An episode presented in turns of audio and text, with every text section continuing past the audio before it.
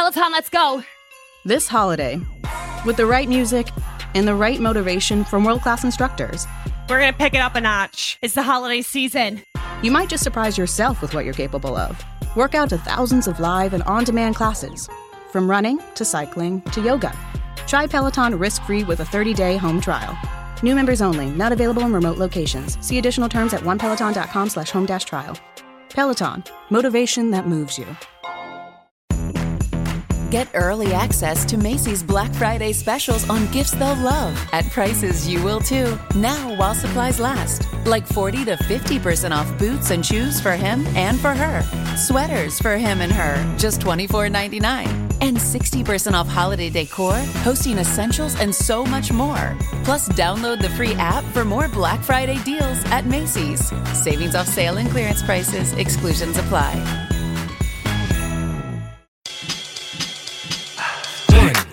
Ready for the interview, and if you get a cue, live on a laptop, watch what I'm gonna do. Welcome to the show, let them know we got a point of view. Hey, yo, let's have a combo. Say what you feel, be real, that's the motto. Real talk, pronto, Doctor D, P H D, hit an intro. Hold up, wait, gotta be social, network, global, home for the local. Gotta be social, network, global, home for the local. Talk about psychedelics. We're definitely going to talk about it. My favorite thing to talk about. Okay, why is it your favorite thing to talk about? I'd love to know that first.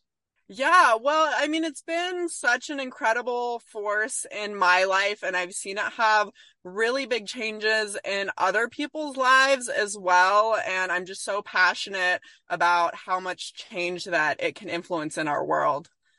So how did you get introduced to it? Like, how did you just become a force in your life? Yeah, so a little bit of a crazy story. I went to a boarding arts high school. So psychedelics were, you know, artsy, kind of angsty teen community, um, and psychedelics were certainly present. So the first time I took L S D was my senior year of high school, and I actually ended up getting lost in the woods during a snowstorm. Oh, no. So a little bit wild. Um, I definitely had just a really traumatic uh, upbringing, and so I just found so much healing through these medicines. And, you know, after that kind of crazy experience, uh, I worked with psychedelics more in a recreational capacity for a while. And then uh, a couple years ago, I started to see it really as a medicine. And it was so healing for my P T S D. And I just, when I find interest in something, anything, um, I just go down a rabbit hole of research and want to know everything about it, read everything, talk to people. And it just became something I was really passionate about because of how healing it can be for people. So you had the experience and then you really dove into all the information. That's yeah, so I came, I know some people, especially in our emerging industry, have come at it from like reading articles about the benefits and uh, then going into it. For me, it was very much learning from the medicines, which is a little bit more of like a traditional shaman's exploration of it. That's generally they how they learn about the medicines, is just by going into it and experiencing it, which is also how the researchers and doctors in the beginning of psychedelic research back in the fifties and sixties uh, learned from it as well. They would just do it. And that was how they were, you know, starting to form conclusions about these compounds that no one really knew anything about. You know, what's interesting about that is um, I know about that too, but it seems like they're at now, like clinicians and stuff, they're told not to be Yeah. Uh, people who actually have the experience and then learn through that, which, I, you know, I have very mixed feelings about that. I feel like doing it, it's hard to even harness to understand this without having the experience. It's absolutely so important. And one of the things that I really admire about the part of the community that's more on the kind of shamanic spiritual side about it is there's this idea that if you are helping other people heal, you need to be doing your own work as well, because we all have you know, room for growth, right? Every single person on this planet. And so if you're not doing that growth work for yourself, how are you supposed to help other people? Which is why I think that it is so important for any kind of clinician to have their own experiences with this. Most definitely. So you, so you write about this mm-hmm. a lot in your research. What is your, what have you discovered through your writing about this? Yeah. So one of my really big driving forces in my writing is bringing together these two sides of the psychedelic industry. Like I was talking about the more spiritual shamanic side, and then we have this, you know, drug development side. And so I have seen this really big divide between a bunch of people who all just want to help people. And so I think that My, I really just want to bring people together and bring perspective to both sides, bring understanding so that we can all work together. And it's really interesting to see this growing psychedelic industry. And a lot of people are like, okay, we want to create a new kind of healthcare. Cause right with psychedelics, it's not like your traditional S S R Is and anxiety medications where you have to take it every day. The goal is to take it a few times and then to not have to take it anymore. And our healthcare system is not designed for that, right? Pharmaceutical companies want you to keep paying for the medication. And so you have some people in this industry who are really trying to use psychedelics to change that healthcare model.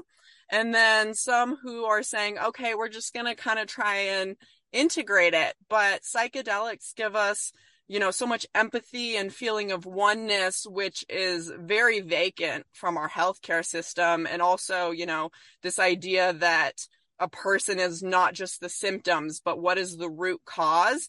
And so it's really interesting to follow along in these beginning stages to see if we can change that mindset in clinicians and doctors of really treating the root cause. And from that, you can heal so many different symptoms. It was, it's interesting. How do you see these two sides coming together? Because in one side is a, it actually, there's kind of the, the dirty S word that maybe like researchers don't want to talk about, which is the spiritual angle of psychedelics. Honestly, if you've never done it, there's a massive spiritual angle to it. I don't even know how you don't receive that aspect of it. That's my opinion, speculation, but how do you get kind of the spiritual side and the kind of pharmaceutical side together to live together? I think a big part of it is people doing it, um, people on that side who kind of reject that.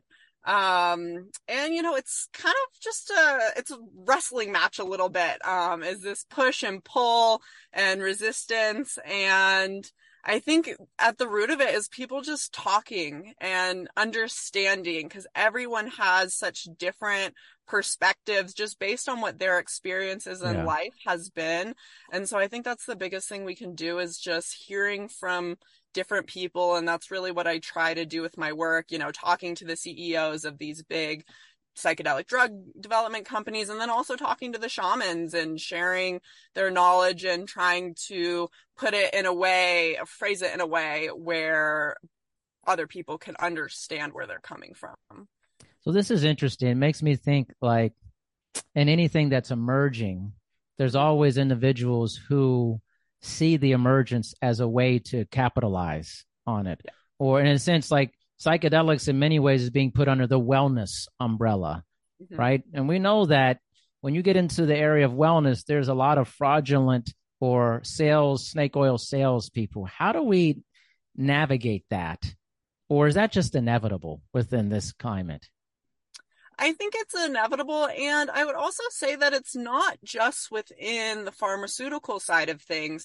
You see with a lot of, you know, kind of self-proclaimed shamans, um, claiming that they have this miracle when they're just really not qualified to be leading uh, people through these experiences. And I saw that a lot when I spent some extended time in Peru studying the native cultures that use these medicines. And there are a lot of people there as well who just aren't qualified to be helping people.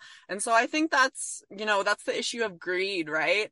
uh, that is never going to fully go away, but we can form these communities where we really care about each other and we care about safety and wellness and teach people that way. And I think that it's important to remember that, yes, we want to make these, you know, broad scale changes, but it starts with one person.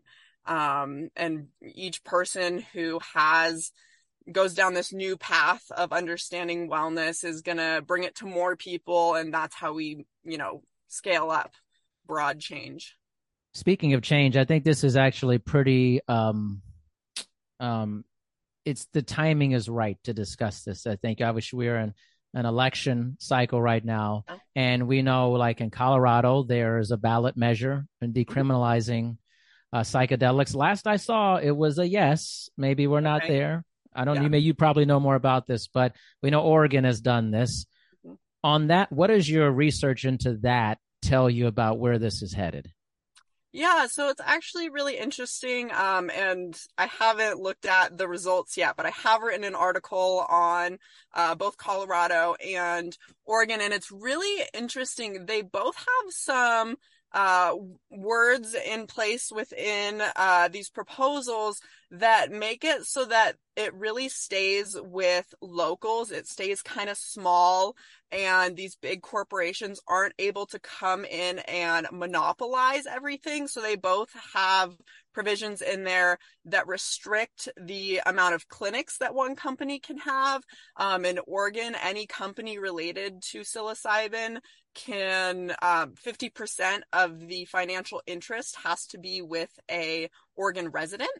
So they have to work with these locals. They're, you know, putting a lot of focus on keeping costs low so that, you know, more people can access it. Yeah, I think that um, it's interesting in looking at this because I see these two states where they are making this progress. This seems like huge progress, actually, in this area. And if it passes in Colorado, and it looks like currently right now, we're towards that. Mm-hmm. Yes. Yeah. What does your writing or research tell you where this may be expanding next? That's a good question. So at this point, I think a lot of states are waiting to see how things play out in Oregon and Colorado. Um, and two thousand twenty-three is going to be really exciting because uh, Oregon passed it in two thousand twenty, but they're not uh, implementing it until January is when they start taking applications and people can start building their businesses. Um, and there's no blueprint for this. um, it, they're completely making it up. And so I think a lot of states are waiting to see how it goes there. Um, and then, of course, to see how it goes in Colorado to start bringing it forward. I think we'll see sort of the same path that we saw with cannabis with states like California and Washington. Uh, both of those states have had some talks about introducing something like this, um, although nothing has passed yet. Um, so I think it's a little bit interesting with cannabis. We saw, you know, medical legalization started really early in the two thousands. And then recreational didn't really happen until about, you know, sixteen years later, I think is when it kind of started rolling out. And with this, we're going to see it happening a little bit faster. Mm. And the side of medical, which is our pharmaceutical companies. And then, of course, these legalizations are still medical um, based, but we'll see that kind of sliding together a little bit faster than we did with cannabis. It seems like it's picking up steam much quicker. Yeah. And I think it's also maybe part of there have been some Um, public figures who have supported it. And in particular, Michael Pollan, I, it feels like he is part of a large inflection point in this mm-hmm. because it's almost the responsibility of well people in many ways, bringing to light that this is happening and that this has actually changed them significantly mm-hmm. in their lives for that. So I wonder, and I've asked this to other people, how important are the messengers of this, of this cause? And the messages, because in a lot of industries, a lot of messages get put out and it kind of destroys the product. What does the message need to be for psychedelics for it to gain a larger scalable uh, aspect? Yeah, so the message needs to be that this is a solution to problems that we don't have other really strong solutions for. And I think that one of the reasons that this is moving along so fast is the rise of mental health issues, especially in our children. And that is something that lawmakers and parents um, and just society as a whole can't ignore. We have so many children on antidepressants and anti-anxiety and A D H D medications that are really incredibly harmful and addictive. Um, and so we have this problem that is just growing exponentially, and it's gotten really out of hand. And if it continues in the direction that it's been going, uh, there's going to be really huge consequences. There already has been. And so that, I think, is a big part of why this is gaining steam so fast. You know, you talked about the qualifications. What, what, how, how do you build the proper credentialing or qualifications for someone to administer this in this space from what you've seen? Yeah, absolutely. Um, It's, I mean, for one, like we talked about, you, you need to do it. You need to understand the medicines. And I think a big part of it is understanding that you can't project your views and realities onto someone else's experience. And that's an issue that we even see with traditional therapists. Um, and that with psychedelics, it, that just magnifies. Um, and it can be really, really harmful. Um, and just letting go of your, as a practitioner, letting go of your own preconceptions and really letting that person lead the way. There's a lot of talk about, you know, wanting to overcome what has coined the name bad trips.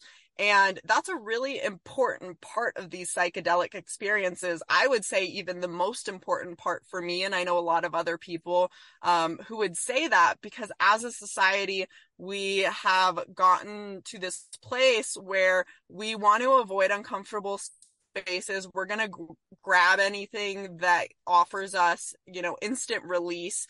And that's why there's so much addiction, whether it be drugs, uh, illicit drugs, or drugs like benzodiazepines, uh, which are commonly prescribed for anxiety. Some people go for food.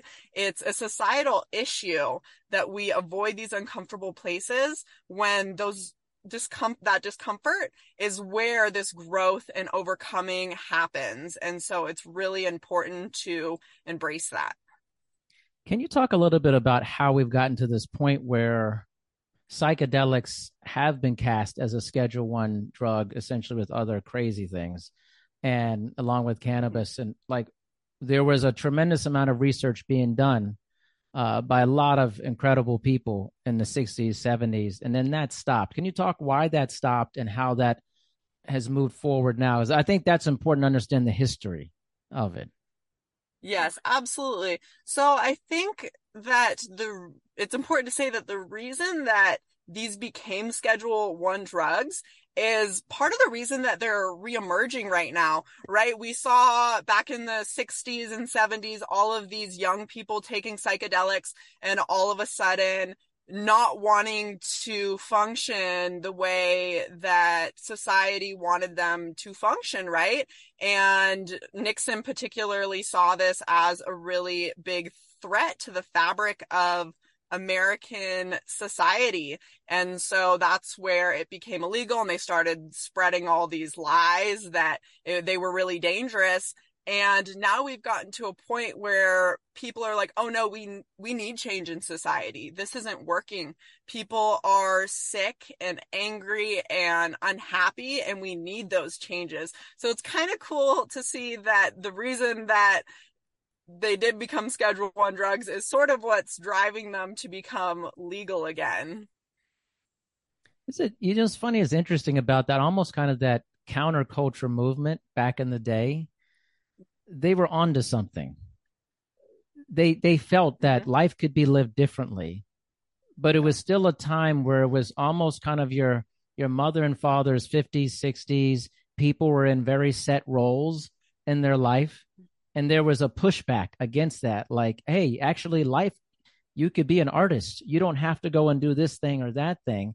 And it's like we've we just delayed the inevitable awakening of people's ideas about that. We just delayed it over yeah. time. You know? Mm-hmm.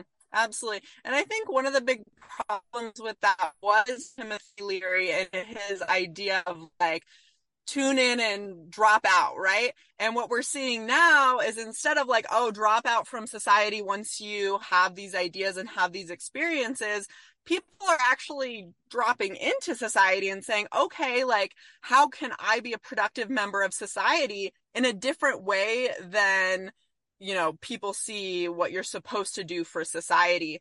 And it's really interesting now, instead of people saying, okay, I'm just going to go live on a commune with some hippies, they're like, all right, I really want to make some change. How can I bring my art into society? Which is really what I've done with writing. And I've talked to a lot of people who've had this same experience. Um, you know, I have a friend who I met in Peru who is uh, executive, executive in uh, international business. And he had these amazing experiences. And he talks about bringing it back and still working within his space, but, in, but changing the way he does that to really help build good company culture within his work.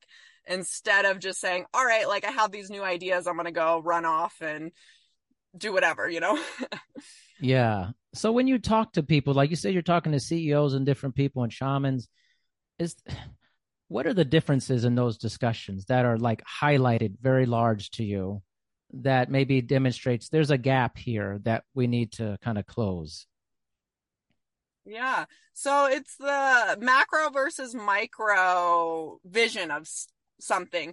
Uh, these healers and these shamans are very much focused with the people that they're interacting with and their immediate community, which if you look at how these communities are built, these shamans are healers for their small communities, usually of, you know, a hundred or a couple hundred people, whereas these C E Os are looking at this macro economy and how can we, you know, bring something and make lots of money. So it's just about bringing, making them both realize the other perspective, because they're both valid. They're just looking at different things. So how's this, um, as you've researched this, I, I, you had a very interesting getting lost in the woods first experience. I mean, part of me was like, how did you yes. figure out how to get out of there? I was like, but, um, how has your, since you had that experience to maybe current experiences, how has that changed you over time? Mm-hmm. Yeah, so I've actually done a lot of experiences similar to that, not getting lost, and I was a little bit safer. Um, but it's it's not for everyone, but I think there's something really profound about putting yourself in intense situations with psychedelics. It's not for everyone, you know, the more clinical side, you're in a bed, you have soothing music and an eye mask and you have therapists there, so you're safe. And for a lot of people, that's what they need to feel comfortable. Um, for those who are, you know, a little bit more want to get out there and push their boundaries and their limits and see what they can accomplish. Uh, those experiences are really amazing. So I've had a few like that. When I was in Peru, I did a San Pedro ceremony where we hiked an eighteen thousand foot mountain in sub-zero temperatures in a blizzard and Whoa. camped on top of this mountain. Um, so these experiences are really powerful, and it's all about set and setting. You hear this term a lot in psychedelics. How you're doing it, who you're doing it with is going to have a really uh, big influence on your experience. And it's about what's finding what's best for you. Um, these experiences where I'm going really far and really just don't have a choice but to sit and work through whatever it is I need to work through has been the way for me. For some people, they need something more gentle, uh, you know, a f- more fancy resort style or clinical style. So there's so many different options and so many different psychedelics. Um, it just really depends on what a person needs. And that's so what's so wonderful about this. It can be so personalized. So there's something for everyone. I mean, what happened during this this hike? I gotta know. Like, what was the, I got to know this story. You gotta tell this.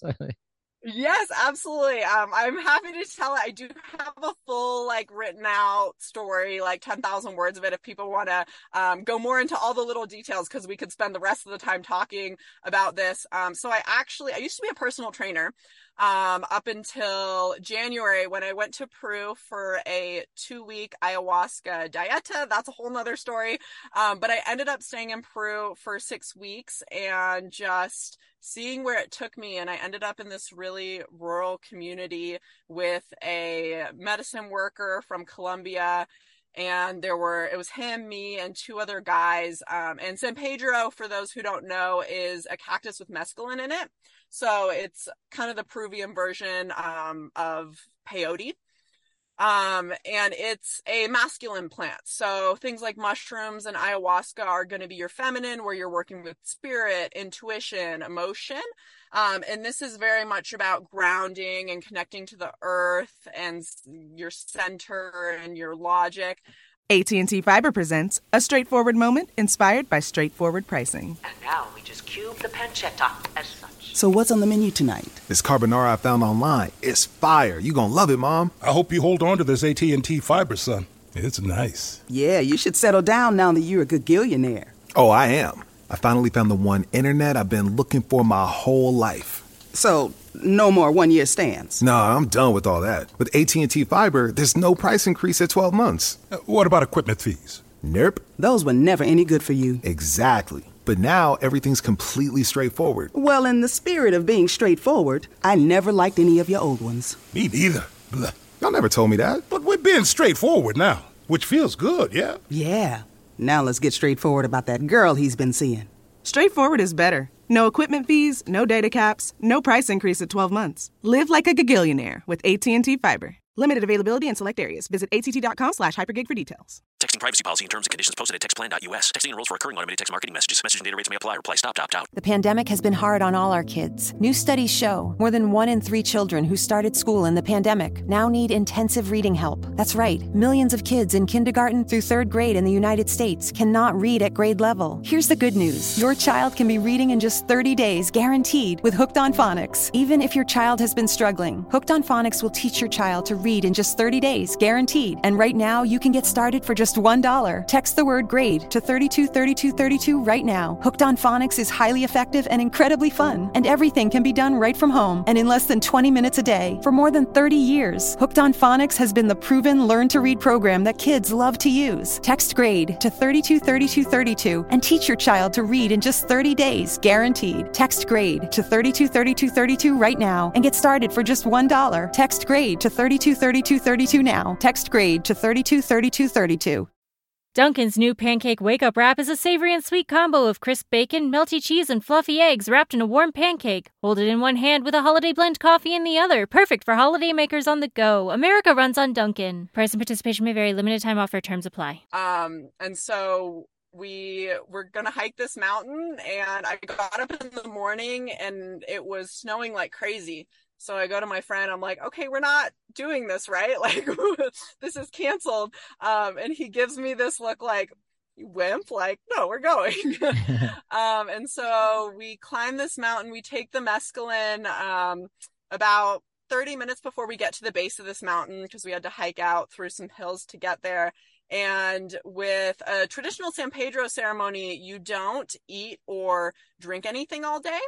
And you just take this, uh, Wachuma is what it's called. It's a drink made out of the cactus. And there's this point in time before you really are launched into the psychedelic experience where you're kind of delirious. And so I'm walking up this mountain in this snowstorm, and like, my head is just all over the place. I'm like just focused on one foot after another, just trying to get myself up this mountain. And it's so cold, and I did not have proper clothing and equipment. Um, and it just really made me realize that whatever you put your mind to, you can accomplish. And that's, I think, so important, especially with this society where we kind of cower at our challenges and our pain, and we want to retract into ourselves and not face the world. And it's so important to just keep moving forward and to realize that your mind is really the ultimate control. I mean, I was so cold, and then I decided I wasn't going to be cold, and it was negative ten degrees and I wasn't cold. um, and it's was just really a lesson on how powerful the mind is, which I think is not very much taken for granted. We, we don't realize as a society how much power we hold just with our willpower. Man, I, I bet there's more to that story, Charlie. I bet there's more to that story. There, there is definitely a lot more. Um, like I said, I could talk for the whole rest of the time on it. Um, I do definitely encourage you, if you want to hear the whole story. Um, I have links on my LinkedIn and my uh, Instagram for anyone who wants to read the whole thing. It's just about coming to terms with emotion and the things that I really hated about society and that I was kind of resentful of, um, especially as a woman. And I was living in San Francisco before I went to go do this. There was a lot of times I felt unsafe um, at clubs, you know, guys approaching me or trying to drug me. And I had it in my head of like this victim mentality, right? And it was shifting to, that's the way the world is. And I'm going to decide how I want to live my life. I'm going to live happy and purposeful. I'm not going to let the world dictate how I feel and what I do. That's awesome. We got to put a link into that uh, in the show notes to read that. I want to read it, but I'm, I'm sure a lot of the audience, uh, we we tagged this with tons of people in the psychedelic space. So I, I think it's always great to hear other people's stories. And my, my last trip was like two months ago. And it, we were definitely not on a mountain, man. I could tell you that right now. We're in my front yard. And it was amazing. Uh-huh. Nine hours of me like laughing as hard as any human has ever laughed, crying as hard as anybody has ever cried, and then eating some great food later on, man. It's unbelievable. Yeah. The highs and, and lows like are unbelievable. Said, they're all- Yeah, they're all valuable. I've definitely had experiences like that as well. And you get different things. And so I think it's important to change up your set and setting and try different things, because you do get something different from everything. And experiences like that where you're with friends um, and you get that connection with community and you just get to laugh and be childish and playful. That's such an important lesson too. It It is an important lesson. Like the first time I ever did it, I was in the desert with a guide, and it was... It, it, deeply profound and very yeah. earth bonding for me. Yeah. And like, and this time was very much like, it was just hilarious most of the time. And I just, I just love that. But it was like almost this um, delirious. When you said delirious, I felt that so much. Mm-hmm. I felt like I couldn't control my body. Like it was just like, really like, whoa, like I'm in an, I'm, and then I kept thinking, what, am I ever not going to feel like this? Like it was just like all over the place. So I think you're right. The set and setting creates different experiences, different feelings. But when you're talking to people about this, I want to know what's the resistance that you've received when discussing this with different people? Yeah, I, I think it's fear mostly. Um, and psychedelics can be scary. They're teaching you lessons. That's what I always say. Like, it's not a drug where it says, you know, I'm take this and you're going to feel better. It's, you know, and they call ayahuasca grandmother and San Pedro grandfather. These are teachers and they're teaching you lessons. And a lot of people will go into these really intense spaces where maybe they think they're going to die, or they're outside world just fades away into some vision and they think, am I ever going to come back to reality? Um, and so there's a lot of fear. And I urge people to be courageous and to just let that go and to move forward knowing that it's going to give them something really important, and that even though their life is going to change, that's okay. Um, and as a society, we're afraid of change, and it can be scary because it's unknown.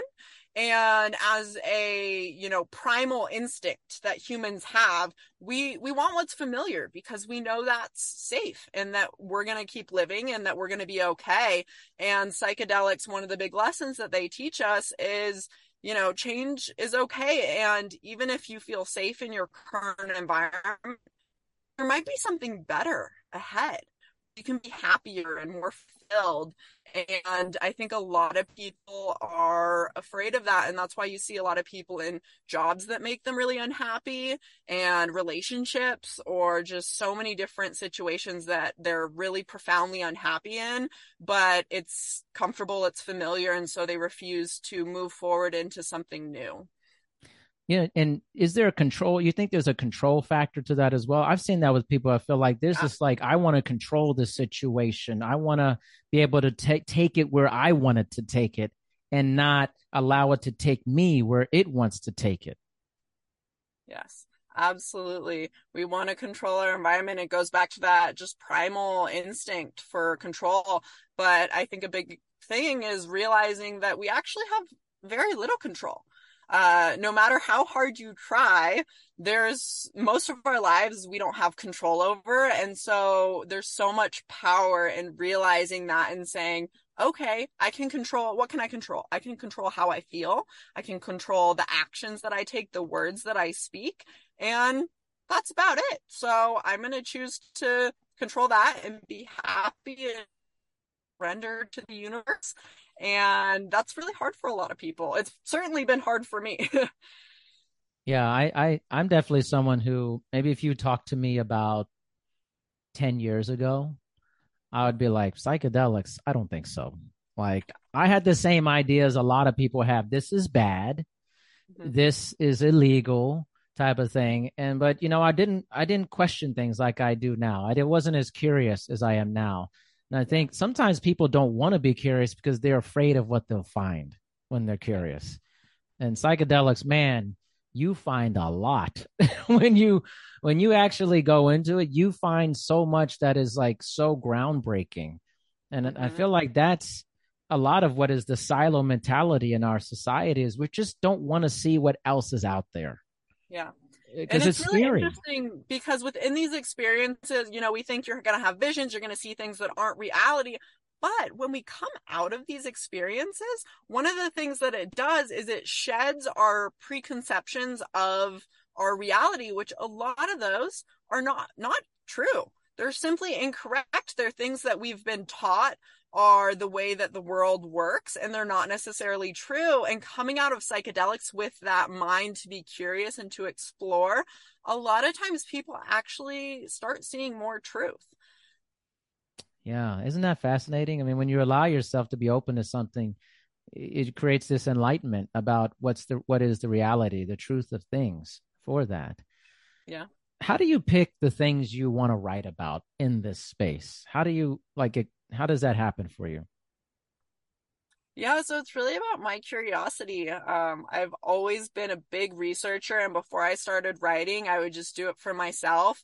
Um, and I have a really critical eye where I can see something written or someone talk about something, and I'm like, I don't know if that's the whole story. I want to show people the whole picture and new perspectives, and ask questions that aren't being asked. And so I, I just pinpoint those things that are, I think, are really important for people to talk about, to understand, and to think about, and uh, take that as a jumping off point. Has there ever been a piece that you've written that was maybe your most critical about the industry of psychedelics and where it's headed?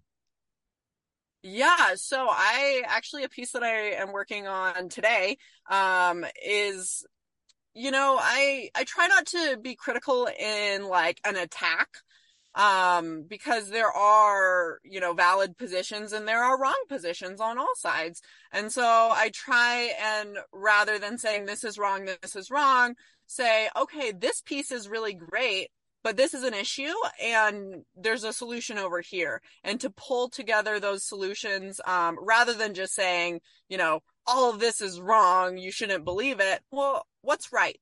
How can we solve this problem together? Um, and so I try and focus on that. I mean, that's, that's an interesting way of doing it, because I feel like a lot of uh, media-based things are about like clickbait headlines. This is wrong. Why you shouldn't do this, the best of this type of thing. So it's interesting to have that perspective when writing about it, I would think. It's it's a different perspective. Yes, absolutely. And I think that it's one that the world would be such a better place if more people had that. There's so much division where it's us versus them, and that's just not necessary. And I actually had this really profound moment at the beginning of COVID. I grew up in California in an environment where we were very liberal, and anyone who disagreed with us, they were wrong. They were not as intelligent as us. They were people who didn't care about other people. They didn't have empathy. They were hateful people. And I went up to Montana, and I was expecting all the things that I had heard about these red areas. And I was like, wow, these people are so nice. Just some of the kindest, loving people, respectful. Um, and I'm actually right now on a cross country road trip, um, exploring that idea yeah. of, you know, everyone is different in every city I go to and every state I go to. People are so different. They have different perspectives, and they're all valid. And it's important to understand other people and see that we're more similar than we are different. Most definitely. I've said this to other people. I mean, I grew up in a military family, so I've lived overseas. I've lived in almost every part of the United States. And mm-hmm. the majority of people I've met are amazing people. They're like really good yeah. humans. What you're being told is not that, but I can tell you that's false. Most people yeah. are like amazing people. I was just telling a buddy of mine, I've I've been alive for forty-four years. I've met maybe two people I thought were bad people. Like mm-hmm. that's that's a pretty low percentage. In that amount of time, right? I mean, there are some people it's like, wow, this isn't good. But overwhelmingly, most people are just, they're just awesome people. And I think you, but again, this, if you're in this cycle and you never see other things, and that's part of the psychedelic thing. If you only been told that this is bad and you never question if what you were told was true, you're just going to go, sure, this is bad type of yeah. thing. And I feel like there's, that's why I think it's a responsibility of people who are very much into psychedelics to get out there and talk about it. Like if you wanted to, if the yes. thing you love, you want it to be bigger, you need to get out there and talk about it. Like, and not just be in a silo with other people who love it themselves, you know? Mm-hmm. Yes, absolutely. And that's one of the things that I've loved about traveling is I get to talk to tons of people about it. And yeah, it's just about talking to people. There uh, is a story that comes to mind that was circulating the internet a few years ago where a black man was going and talking to K K K members, and he got like hundreds of them to change their mind about people of color. And it's just speaks to the power of like, talk to people. Like, yeah, that person who thinks that black people are bad has never met a black person. They don't realize that they're just a person, right? Yeah. Um, and so it's so important to just talk to people and hear people's stories.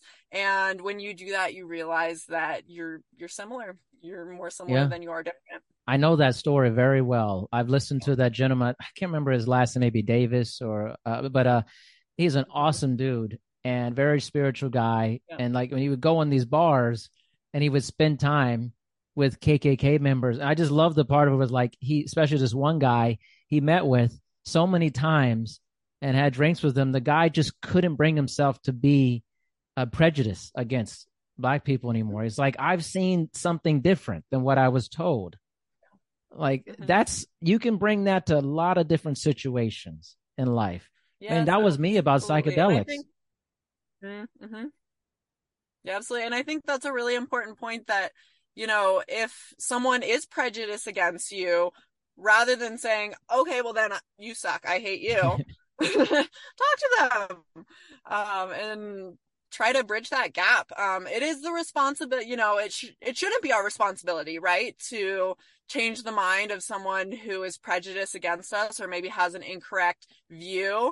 Um, but that's reality. you, you know, there's a little bit of this whiny child culture where we're like, I don't like that. That's wrong. I disagree with that. Like, I'm the victim, right? We have such a yes. victim mentality as a society.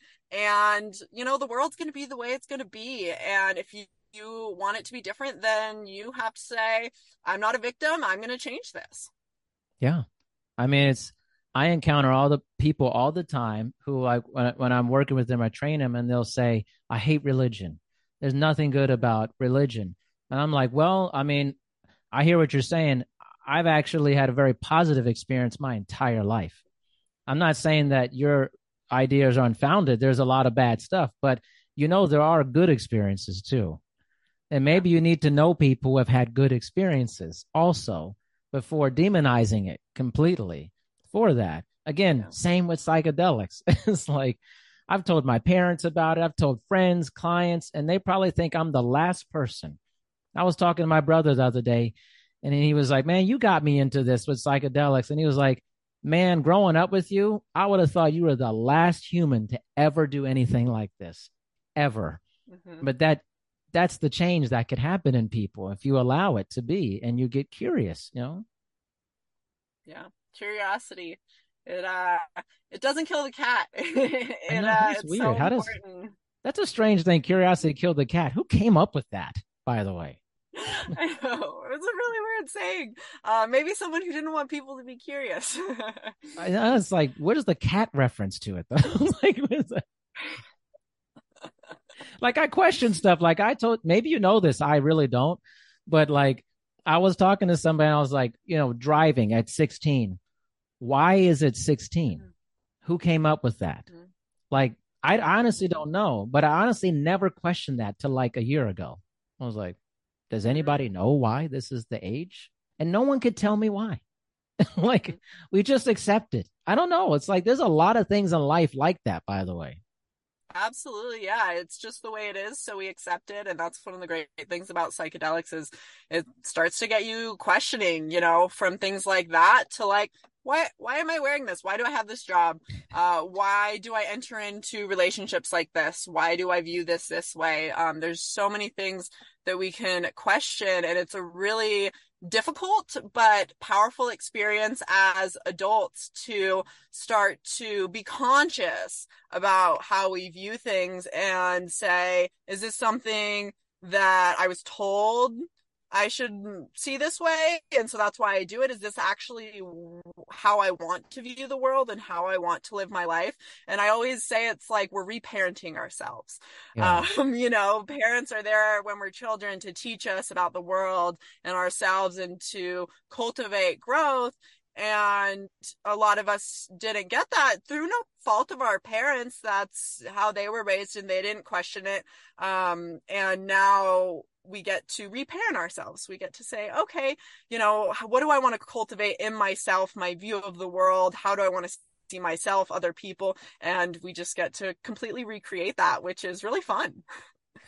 So I'm interested, like, how are you, how has this medicine changed you? How do you show up in the world regularly, have integrated yourself into the world regularly with this practice?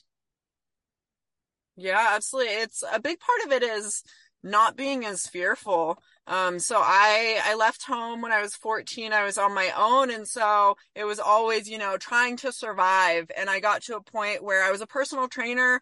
I was working four hours a day, making six figures. I had, you know, a one bedroom apartment in a nice area of San Francisco. Like, based on my view of what I thought my life should be, that was it. But I was so unhappy.